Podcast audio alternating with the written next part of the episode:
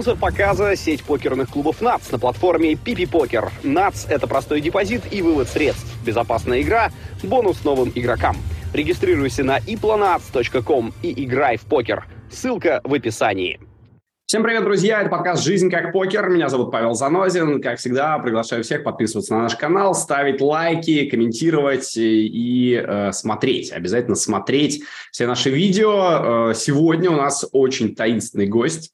Вообще мало кто знает про него хоть что-нибудь, мало кто слышал хоть одно его интервью. Мы сегодня попытаемся хоть какие-то тайны открыть. Стефан Просторов, регуляр Сочи, победитель многих турниров, хайроллерских в том числе, сегодня в гостях у нашего подкаста.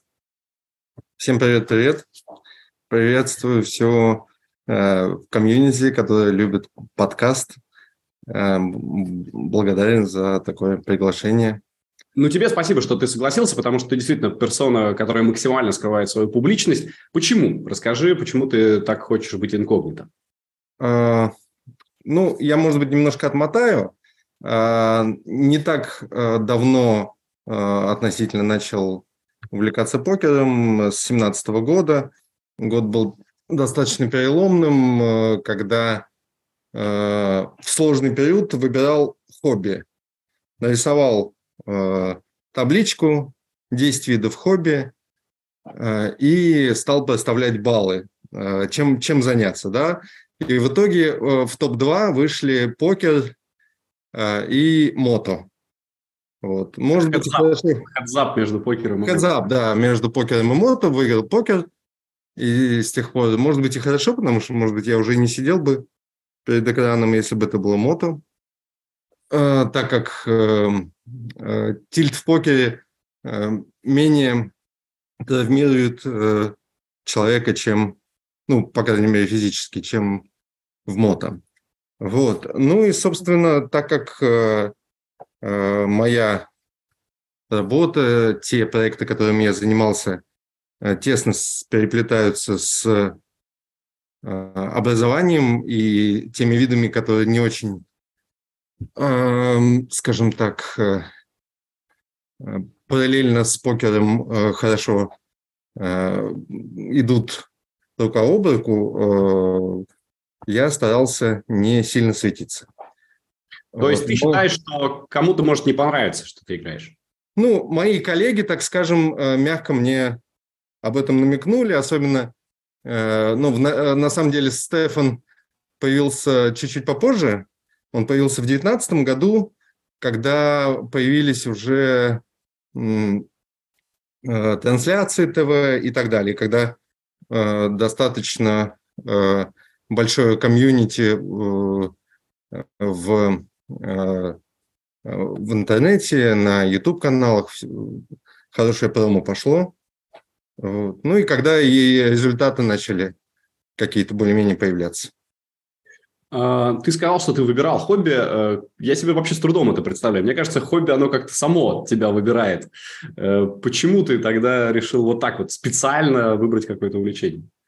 Ну, достаточно, работа занимала достаточно большое количество времени, и под хобби я здесь понимаю то, что увлечет и чем ты будешь заниматься не от случая к случаю, поэтому совмещать несколько хобби, на мой взгляд, так, чтобы быть на хорошем уровне в каждом из них, ну, не всем доступно, мне недоступно. Вот, то есть нужно с чем-то одним заканчивать, что-то другое начинать. Вот в тот момент это был именно покер. И на самом деле у тебя очень быстро стали появляться хорошие результаты. Талант? Или ты, может быть, специально занимался, тренировался где-то? Ну, я, естественно, брал тренировки, но на самом деле, как и многие, просто смотрел ТВ-трансляции, смотрел интересные подкасты, и здесь отдельно хотел Razi Rage отметить, как то, что достаточно хороший толчок дало. Вот. Но самое приятное и то, что, в общем, приносило удовлетворение и кайф, это общение в живом покере и подсойки под игроков. Потому что онлайн, ну, у меня очень маленькая дистанция по сравнению с любым из регуляров в Сочи, так как онлайн очень мало. Но офлайн действительно супер победы и хай-роллеры. Вот тут в ВПТ Раша, я смотрю, ты выиграл 8 с лишним миллионов рублей, всего 800 тысяч долларов. Покер меняет твою жизнь? Или это действительно остается просто приятным увлечением, и эти деньги не сильно что-то могут здесь изменить? Да нет, деньги на самом деле значимые, конечно, стали. Вот, и ВПТ, который... Посчастливилось затащить с сателлита действительно такой ощутимый вклад. Собственно, с 2017 года за 5 лет где-то порядка там 1 100 000 – 1 200 000 турнирных денег. И последние как раз вот 3 года, может быть, это связано с появлением Стефана, может быть, это связано с каким-то внутренним ростом, а может быть, это связано с скачком дисперсии, действительно были очень плюсовые. Сильно ли влияет на игру твою то, что ты вот в этих очках, маске, в капюшоне? Не знаю, мне было бы ужасно неудобно и некомфортно играть. Как тебе? Ну, на самом деле, естественно, в этом есть огромное количество плюсов, в том, что тебе не нужно задумываться, тебя сложнее прочитать, и тебе нужно думать только о руках и каких-то о тайминге для принятия решений. Ну и, в общем, это такая, да, такая стена, которая для более характерна для онлайна. Ну и, конечно, образ... наблюдать за остальными, когда за тобой не наблюдают или наблюдают и не могут делать корректные выводы, это очень выигрышно, на мой взгляд. Вот. И то, что на данный момент, в общем, это не запрещается, это здорово. Конечно, выезжая куда-то вне России, ну, последние как раз несколько лет это было минимально из-за всех наших внутренних и внешних факторов, которые у нас появились. Там нет такой возможности, и там нет возможности оставаться Стефаном. Вот, поэтому одним из...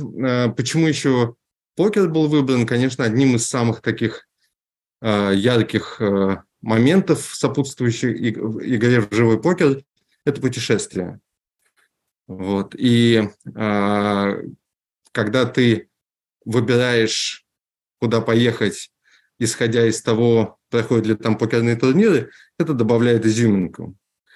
Вот. В частности, еще до времен Стефана, таким образом, я впервые посетил Филиппины.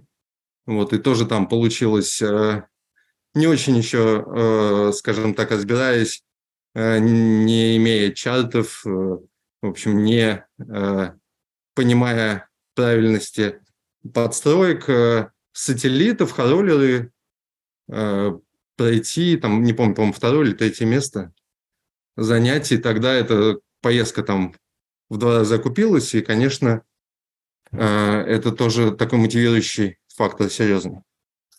При этом ты играешь только в финалки, ведь в таком облачении, а до них играешь как обычный человек. Да, конечно. То есть это облачение, оно связано с ТВ-столом, а даже не с финалкой. То есть если финалка проходит без ТВ-трансляции, я играю в обычном. Получается, все люди, которые с тобой играют, они тебя знают. Знают, кто ты на самом деле, знают, как тебя зовут и так далее. Ну, те, кто играют постоянно, конечно, все знают. Вот, те, кто оказываются ну, первый раз за столом и не смотрят специальный билетик, те не знают.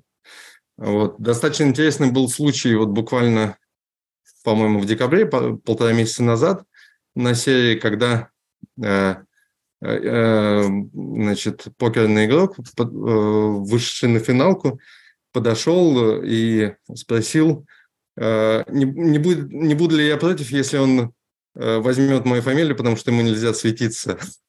Вот.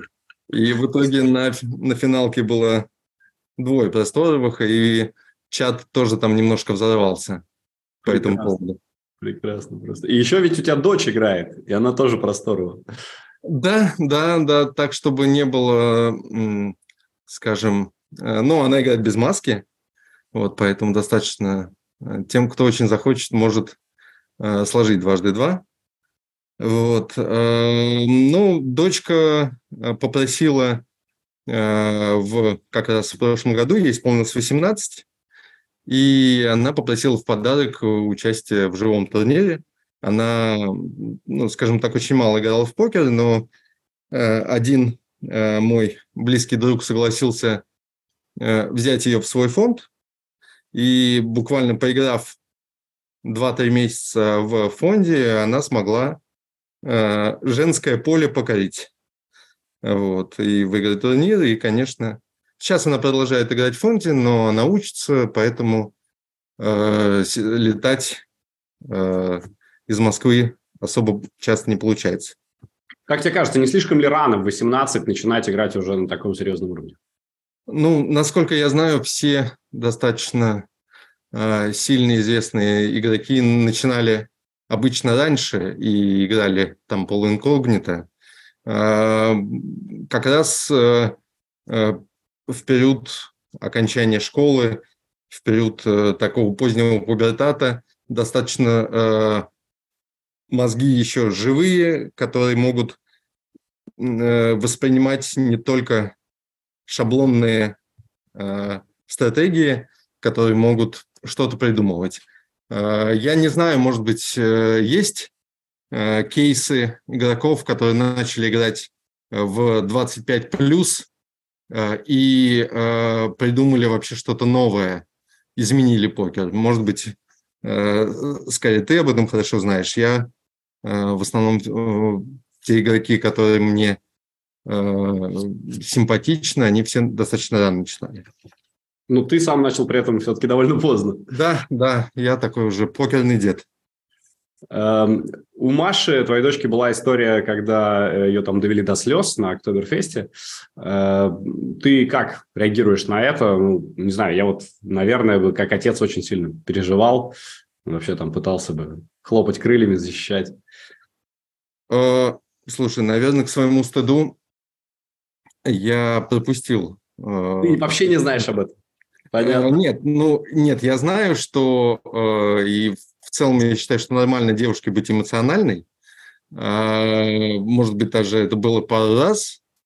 И даже буквально вчера мне Маша прислала в мессенджере очередной скрин какого-то турнира там по 2 или 3 доллара, где она, выставление по 50 блайндов, префлоп. У нее туз-король, там, по-моему, 7-3 мастевые, которые выигрывают. И с вопросом, а зачем вообще дальше играть? Mm-hmm. Вот, ну, я нашел, что и ответить. Ну, понятно, что девушки, может быть, переживают намного глубже, тем более, когда ты только начинаешь, и когда стараешься делать все правильно, вот, и понимаешь, что когда ты делал неправильно, результаты были лучше. Ну, понятно. У меня жена то же самое. Она тоже недавно начала играть, и каждый переезд – это просто страшная трагедия. Там туз-король – самая нелюбимая рука, потому что она никогда не выигрывает. Это понятно, да. Но здесь, мне кажется, ситуация скорее была связана не с там, переездом каким-то, а именно с словами. Там ей сказали, что ее слова никому не интересны, что-то в этом роде. И ты, насколько я помню, даже подходил к этому человеку. Это было на женском турнире? На Октоберфесте. Ну, на женском или в обычном? Ну, вот точно не помню, поскольку я уже так постфактум об этом узнал. Слушай, ну, я боюсь сейчас собрать. У меня что-то такое маячит где-то на горизонте сознания. Ну, не очень помню. Я с некоторых пор последний, наверное, 5 трансляций, где финалок со своим участием я смотрю без чата, и даже, ну, как бы иногда становлюсь без звука, потому что, ну, иногда непонятные комментарии хейтеров и их какие-то мотивы, которым что-то не нравится. Также касается и женских турниров, и турниров с игроками, за которые я болею, которые, скажем, не как скала эмоционально устойчивы. А ты сам такой? Нет, я считаю, что мне, конечно, очень не хватает, и есть определенного рода игроки, причем достаточно сильные, но по каким-то моим внутренним причинам есть такое отторжение при игре с ними, и это плохо сказывается на игре. То есть тебе не нравится тупо человек, да? Да, ну, то есть, как бы, может быть, не как человек, он не может быть нравится как человек вне покера, а в покере его роль, которую он выбрал, она иногда может быть тождественна тому, что в жизни, иногда она может специальный такой характер изменяет себя для того, чтобы вызывать дополнительный тильт у соперников. И я совершаю ошибки, и, скажем так, замутняется сознание и так далее. Это, конечно, очень печально.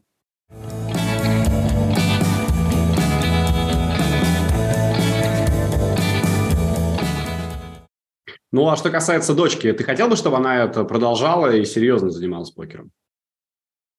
Я хотел бы, чтобы она занималась тем, что ей приносит удовлетворение, чтобы она достигала достаточных хороших показателей в любой сфере, которой она занимается, она себя ищет. У меня нет никаких абсолютно амбиций именно покерных. Да? То есть покер – это замечательная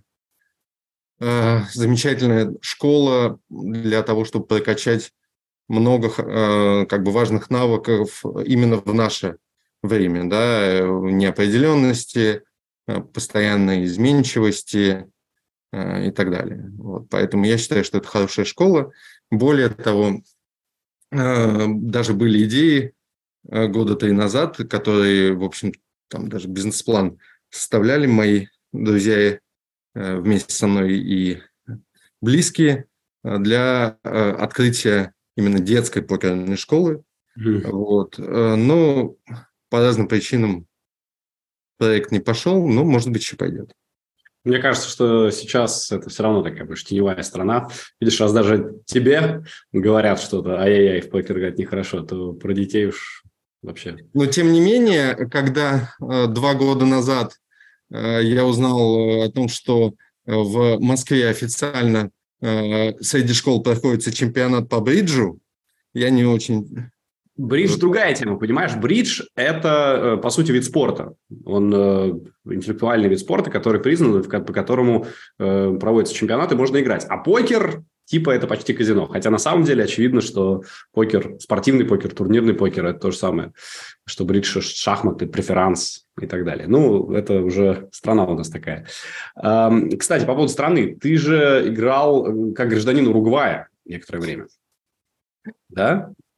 Да, но, конечно, это был такой же фейк, как и Стефан. То есть у тебя не было гражданства? Нет, у меня не было гражданства Уругвая. Более того, к сожалению, я после того, как уже закончил играть как яркий представитель Уругвая, у меня появилось такой гештальт, что мне нужно посетить эту страну, но пока не посетил. Уругвай, между прочим, самая маленькая страна, которая была чемпионом мира по футболу. Да. Всегда очень тоже хотел, но тоже не добирался пока. А почему? Что это? Тоже просто ты себе придумал такую легенду, что ты уругваец? Я, честно, вот не знаю, откуда в голову упал именно Уругвай, с чем это было связано тогда. Может быть... Кстати, в 2018 году в чемпионате Уругвай участвовал. Конечно, конечно. Дошел до четвертьфинала, проиграл в финале. И выиграл в России. Просто для меня это очень важный матч, поскольку я комментировал матч России-Уругвай, и после него я словил весь хейт мира, который может быть. Понятно. Вот, может быть, с этим связано, не знаю. Вот. Почему-то Уругвай, хотя, на мой взгляд, в моей картине мира Парагвай ничем не хуже. Нет, ну вообще, как известно, никто не знает, в каких случаях пишется Уругвай, а в каких Парагвай, поэтому можно было иногда так, иногда так. Ну, понятно, в общем, все это легенда.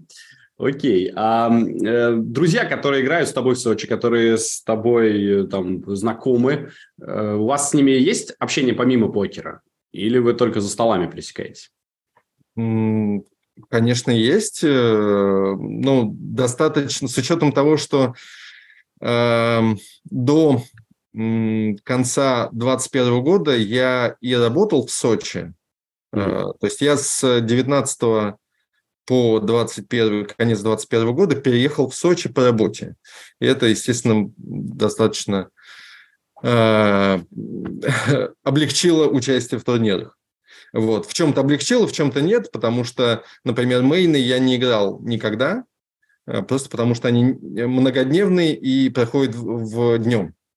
А почему хорроллеры? Потому что они вечерние, и этим легче заниматься после работы. Вот. И, собственно, с конца 2021 года я работаю в Москве, и мне приходится туда летать. Из Сочи на работу. И это занимает очень много времени, поэтому очень мало времени остается для общения с друзьями здесь. Но когда... в общем, до конца 2021 года мы, например, собирались, еще играли в спортивную мафию.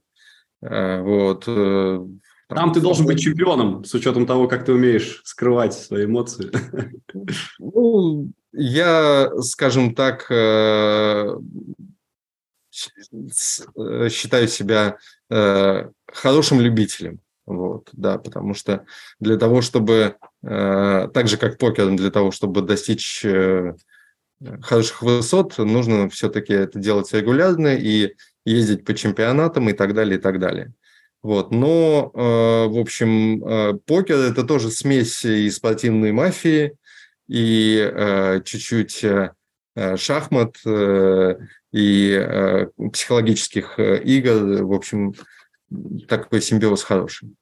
Как вообще получается совмещать довольно активное участие в турнирах с работой? Мне кажется, что это почти нереально.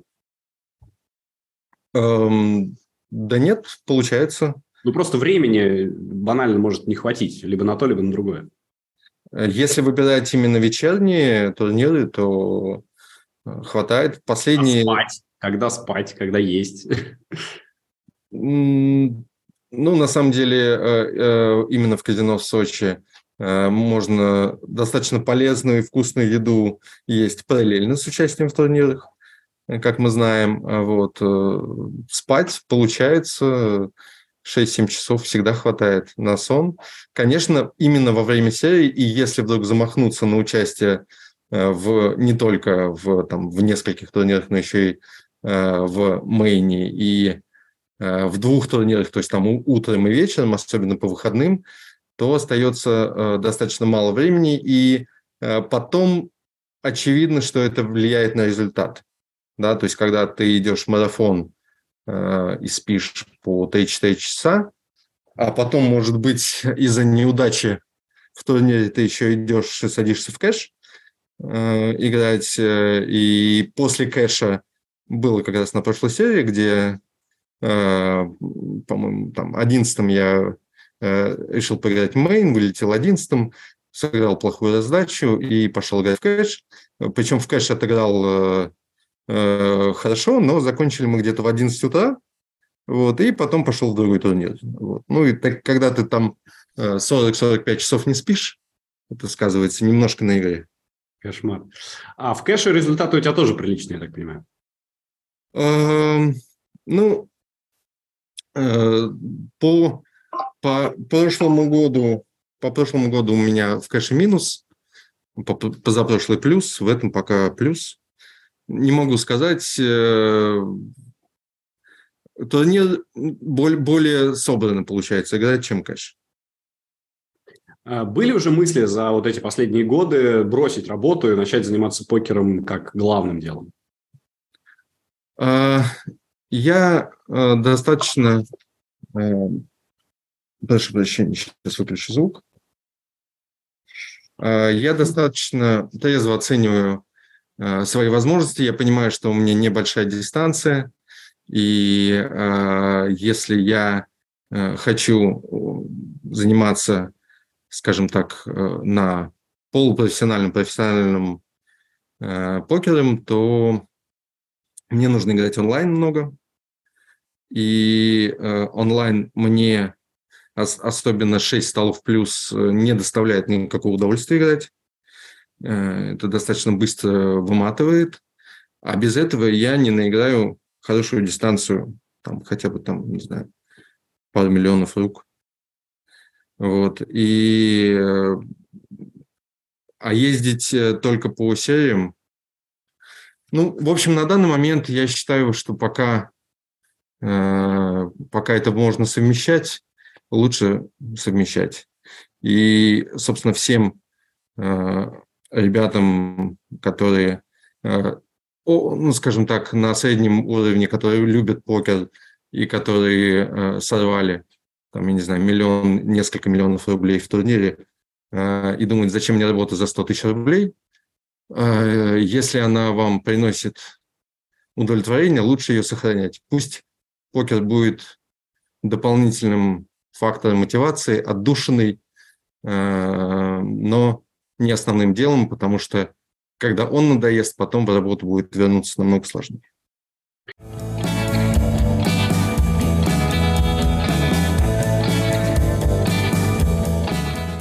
Есть ли у тебя в покере какие-то цели? То, к чему ты идешь, и, может быть, браслет в СОП, может быть, ЕПТ, у всех по-разному. Многие люди ставят какие-то цели на следующий год. На этот год я поставил цель, во-первых, в первом квартале все-таки возобновить тренировки и найти хорошего понимающего тренера, хотя бы там на 2 раза в неделю. Это то, что связано с покером. И вторая – это все-таки, наконец, выиграть мейн, потому что у меня есть всякие турбо-мейны, мейны баунти, хороллеры, супер-хороллеры и так далее, но мейна нет, и как-то немножко уже... Раньше это было неважно, потому что я их не играл, а сейчас последние 3 серии я начал играть, и до этого там несколько раз. Очень хочется кубок мейна. Что касается ПСОПа, если говорить о живом ПСОПе, то есть это Лас-Вегас в этом году, это крайне маловероятно. Если с мейном получится, я думаю, что это будет цель на следующий год. Если говорить о тренере, кого бы ты выбрал из топовых? Тремзин, Трунцев, может, Артур Мартиросян?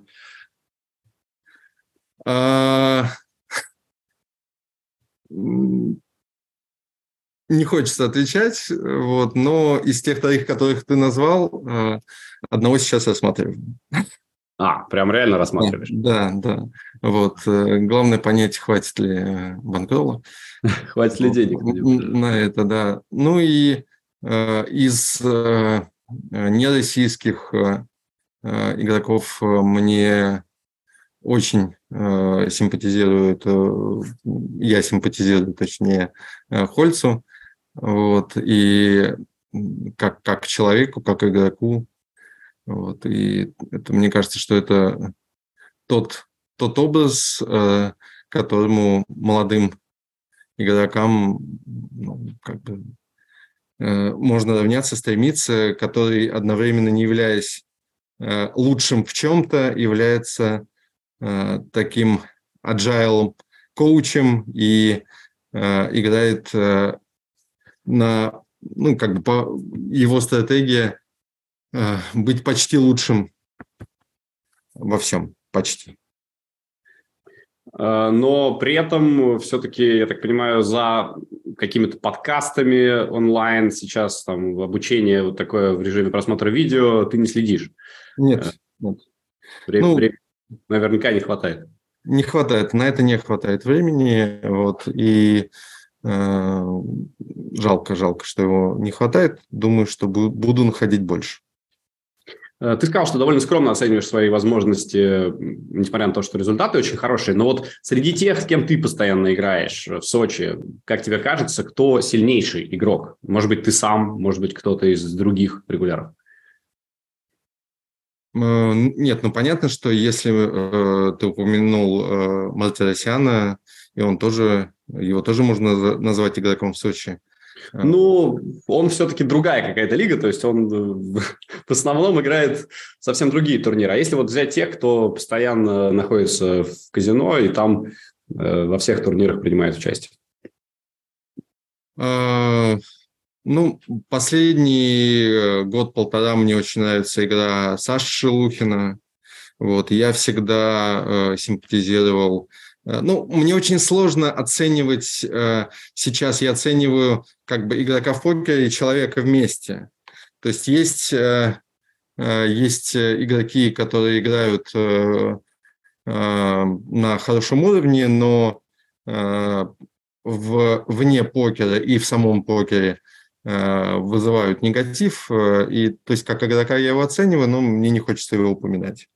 Но вот. С тем же Шелухиным, кстати, вы же хедзап играли в Magic Bounty в прошлом году. Да. И как раз в хедзап он вышел без единого баунти. Вот. Ну, понятно, что это тоже дисперсия. И действительно, тогда очень складывалось. Тогда был у меня очень такой подъем, настрой. И когда ты открываешь карты, видишь одну карту, предполагая вторую, и там в 50% попадаешь, угадываешь руки, ну, понятно, что это, с одной стороны, смех, но когда есть внутренний такой напор, ты ловишь эту струю, и ты начинаешь кайфовать. Ну и с Сашей всегда приятно играть. И, кстати, второй игрок – это Коля Фальц, с которым я тоже хедзап не так давно играл. Был у нас в гостях, Николай. Да, даже я просмотрел выпуск. Интересный был. Бывает такое, что ты продаешь доли на свои турниры или играешь всегда от себя? Последние года полтора есть несколько коллег, друзей, которые берут на постоянной основе доли. То есть у меня 40% загрузки всегда уже продано. Раньше я дополнительно предлагал там по несколько процентов кому-то и друзьям в том числе. Сейчас в целом, то есть если кто-то просит, тогда обмениваюсь. Ну и плюс, естественно, в каких-то поздних стадиях хороших турниров обмениваемся с друзьями, игроками, которым симпатизирую. Влияет на тебя как-то то, что ты играешь не совсем от себя? То есть чувствуешь большую ответственность за это, за деньги, за свою игру? Конечно, да. То есть я, например, на последней серии, которая, с одной стороны, внешне может показаться, что отыграл очень неплохо. То есть у меня там 3 кубка было на январской серии, но в итоге серия закончилась в минус, именно потому, что тильтанул в суперхороллерах и сделал там 3 входа лишних. Вот. И потом дополнительные переживания о том, что ты мог, да, закончить в плюсе для своих бэкеров, вот, а в итоге закончил в минусе просто потому, что тебя в конкретный момент, как раз это тоже совпало с тем, что было достаточно мало часов для сна, и то, что тебя раскачали. Вот если убрать из игры подобные моменты, я думаю, что прибавится там плюс 20-25% автоматически плюса каждой серии. А ты понимаешь, как бороться с таким тильтом? То есть ты знаешь, что нужно изменить, чтобы этого не было? Ну, наверное, нужно совмещать занятия с тренером и занятия с психологом. Это один путь. Второй путь – разбирать с, не обязательно с психологом, с друзьями, с теми, кто тебе симпатизирует и тоже понимает в покере эти ошибки, и учиться принимать решения взвешенно и делать отсылки к своим прошлым ошибкам в момент, когда случается какой-то, не знаю, даунстрик, когда тебя раскачали или что-то подобное, и уметь взять паузу. Мне кажется, вот то, чего не хватает больше всего, на секунду даже, может быть, оставить стэк, пойти, прогуляться, отжаться, вернуться. Это то, что поможет. Но главное только себя убедить в том, что сейчас именно тот момент, когда это нужно сделать. Ну, ты делаешь так иногда? Я делал, вот за прошлый год, да, 2 раза так делал, и уметь как-то к себе притянуть такое меланхоличное настроение и немножко абстрагироваться от ситуации получалось. Здорово. Значит, работаешь над собой. Это хорошо. Если сравнивать тебя в 2018-2019 году и сейчас, много ли поменялось в твоей игре, насколько ты стал сильнее? Ну, я думаю, что достаточно много прибавил, потому что если я в 2018 году это такая смесь книгофила, аутиста и чартер-шаблонщика, ну, то есть под этим я имею в виду, что, то есть как бы вот к этому времени я научился считать правильно быстро ауты, сформировал какие-то свои чарты и прочитал там несколько пыльных книжек по покеру. Вот. Харрингтон, Скланский. Что? Харрингтон, Скланский. Да. Mm-hmm. Все вот это даже скорее прослушал. Вот. И, кстати, сейчас, встречая за столом игроков, и понятно, что есть игроки, с которыми очень хочется оставаться за столом. И, ну, в первую очередь, это так называемые выпускники школы покера, особенно казино Сочи, которые за 2 часа приходят с листочками комбинаций, и такое в еженедельниках можно наблюдать. В общем, это иногда они даже занимают там первые призовые места, и это дает еще дополнительный толчок к новым игрокам. Вот, но с ними очень хорошо находиться за столом и чувствовать себя как все плавание. Вот. И ну, вот следующий этап, те, кто научились считать ауты, потом уже чарты рук. Ну вот, то есть у меня была тогда какая-то смесь подобная. Вот. Но я... подстройки были какие-то, может быть, интуитивные, а так, чтобы за там, 1-1.5 игры понять хоть как и определить там диапазоны рук соперника и его стиль игры. Ну, не всегда, естественно, и сейчас угадываю. Такого не было раньше. Вот. Поэтому я думаю, что игра достаточно сильно отличается. Ну, а вот тренер, про которого ты говоришь, что он, как тебе кажется, может поменять? Потому что все равно, по-моему, обычно тренеры для онлайн подходят. А игра офлайн, на которой ты специализируешься, это больше личные скиллы. Ну, мне кажется, то есть тот тренер, к которому я обратился, который мне когда-то помогал, он сказал, что ему нечему меня сейчас учить для офлайна, вот так же, как ты. Вот, что не видит смысла, и я поэтому ищу и пытаюсь понять, но, очевидно, я не хочу в какие-то технические подробности сейчас вдаваться, но я вижу слабые места в своих некоторых линиях, и мне нужно, чтобы их игрок, ну, скажем так, на одну-две головы выше объяснил на пальцах, чем я буду тыркаться и оставлять большое количество денег, фишек, пытаясь понять, в чем же дело. В Сочи ты сейчас играешь самые дорогие турниры. Какой бай-ин для тебя максимален, если мы берем возможные турниры, где-то еще и ПТ, и ФСО?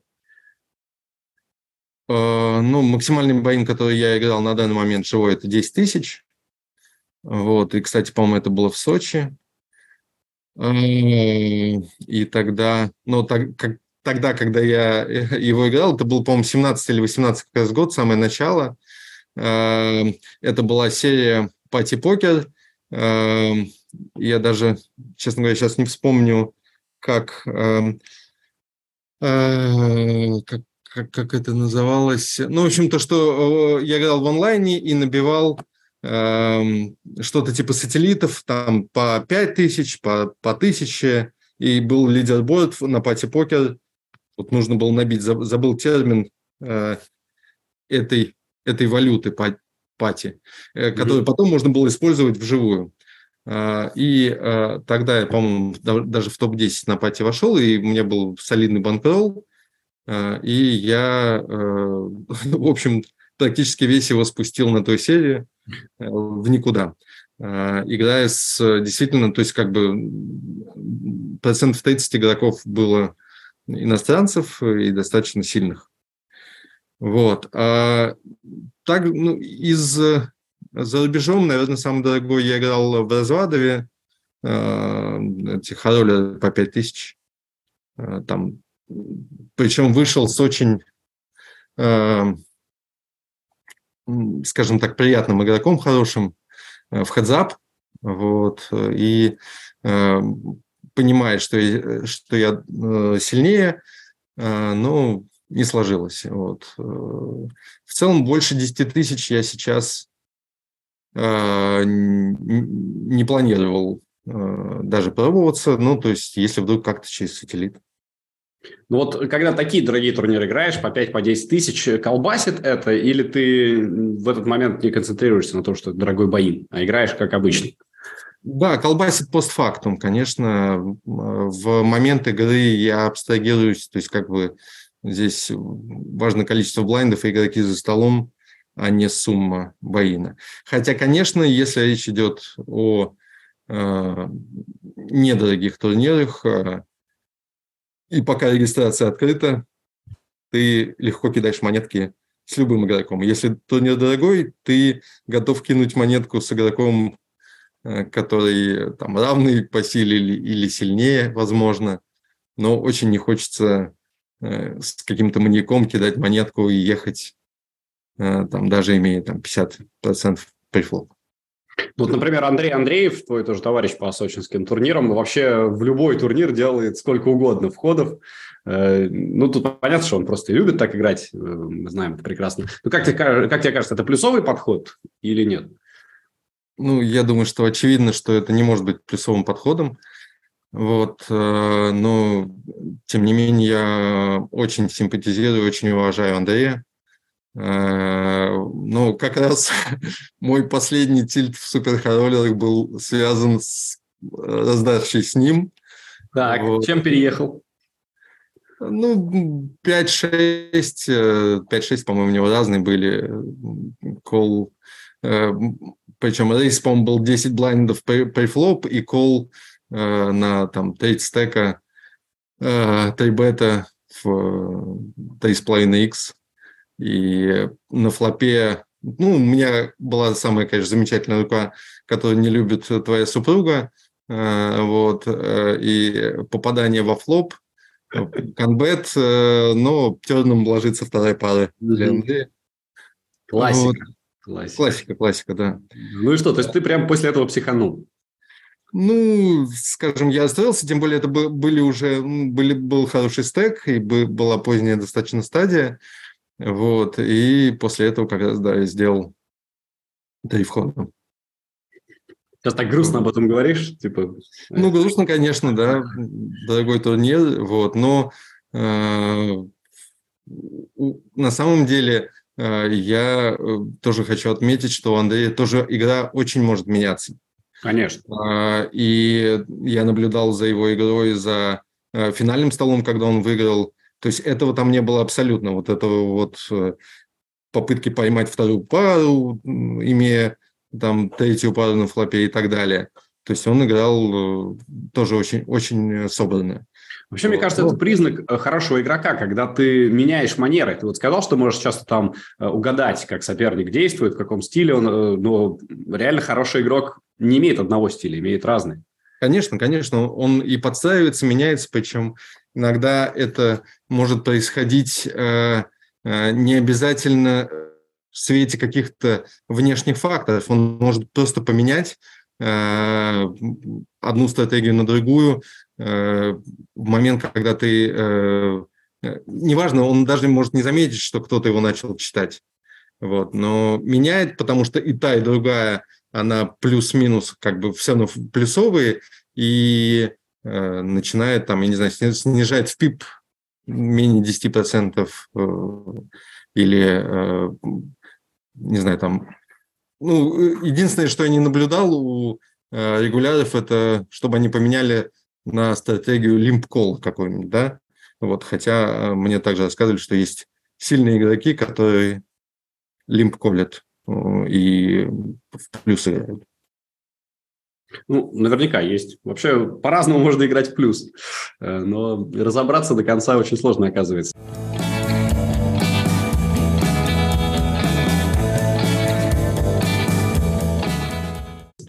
Планируешь ли ты все-таки когда-нибудь открыть инкогнито и начать играть, как ты сам? Ну, то есть, это наверняка связано с твоей работой. Все-таки будет момент, когда, может быть, желание как-то немножко засветиться у тебя появится? Или тебе, ты говорил, что ты аутист, нравится то, что никто про тебя ничего не знает? Нет, аутист я имел в виду с точки зрения аутов. Я, естественно... А, в этом смысле? Конечно. Я думал, ты говоришь... Нет, нет. Я скорее экстраверт, да, то есть я очень общительный, и это тоже может быть минусом за столом. Вот, и это часто, в общем, комментируют, что можно поменьше болтать. Но, тем не менее, я, как мне кажется, я так тоже... скажем так, получаю необходимую мне информацию от игроков. Да, действительно, аутист – это игрок, который повысил свой скилл от новичка до того, кто умеет считать ауты. Я допускаю, что в ближайшие годы не будет никакого смысла в том, чтобы сохранять инкогнито, особенно если... я буду играть в каких-то зарубежных турнирах, и, в общем-то, это действительно не будет иметь смысла. И даже сейчас вот я задумался над тем, что, может быть, получится как-то совместить, пока не получается, но я пытаюсь отыграть российскую серию в 4 зонах. Вот. И... вряд ли мне пойдут навстречу, сохраняя мое инкогнито, в Алтае, Владивостоке и Калининграде. Ну, я так... То есть в Сочи тебя просто уже знают и поэтому соглашаются? Да, ну в Сочи изначально пошли навстречу. Но, к слову, на тот момент, когда я попросил поменять, скажем так, никнейм привязанной карточки, я знал уже 2 игроков, у которых тоже были несколько изменены имена. Поэтому, то есть, это не для меня сделали какое-то супер-пупер исключение. Просто сейчас было бы красиво, знаешь, прямо у нас в эфире раз, так масочку снять, очки снять, вот он я, на самом деле. Ну, ладно, нет, эту сенсацию поймаем как-нибудь. Очки можем недолго снять. Вот так вот. Ух ты, какие у тебя крутые очки, которые и так работают, да? Замечательно. Мы, кстати, вот тут обсуждали с последним гостем, в очках играть не всем удобно. У нас был Александр Шелко, который сейчас выиграл на Багамах. мейн-эвент, и вот он говорит, что там до этого не играл, всегда смеялся над любителями, которые играли в очках, а тут, поскольку против меня были такие зубры, решил сам сыграть в очках, и типа ему очень понравилось. Ну, ты вообще не только в очках, во всем остальном. Может быть, наоборот, всем стоит взять на вооружение твой стиль и садиться за стол. Вот как-то интервью Маша Лаврентьев давал в этом застегнутом капюшоне. Там вообще непонятно, есть там человек или нет. Кстати, еще такой комичный момент. На прошлой серии я почувствовал на своей шкуре некоторую популярность Стефана.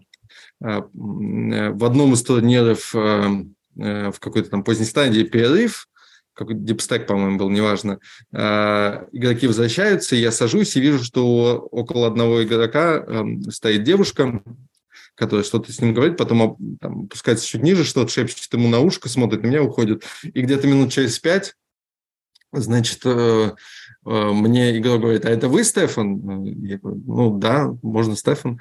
Он говорит, ну, чтобы вы знали, моя супруга ваша большая поклонница, вы любимый игрок. Я так несколько удивился. И буквально на следующий день ко мне, значит, подошел другой игрок из Казахстана, вот, и попросил сфотографироваться и сказал, что у них в Казахстане есть клуб поклонников Стефана Просторова, предложил выпускать мерч, значит, еще что-то такое. Поэтому вообще супер идея, надо соглашаться. Да, и, кстати, вот эта вот замечательная кофта, которую выпустил Poker Club Management, собственно, Маша Лаврентьева.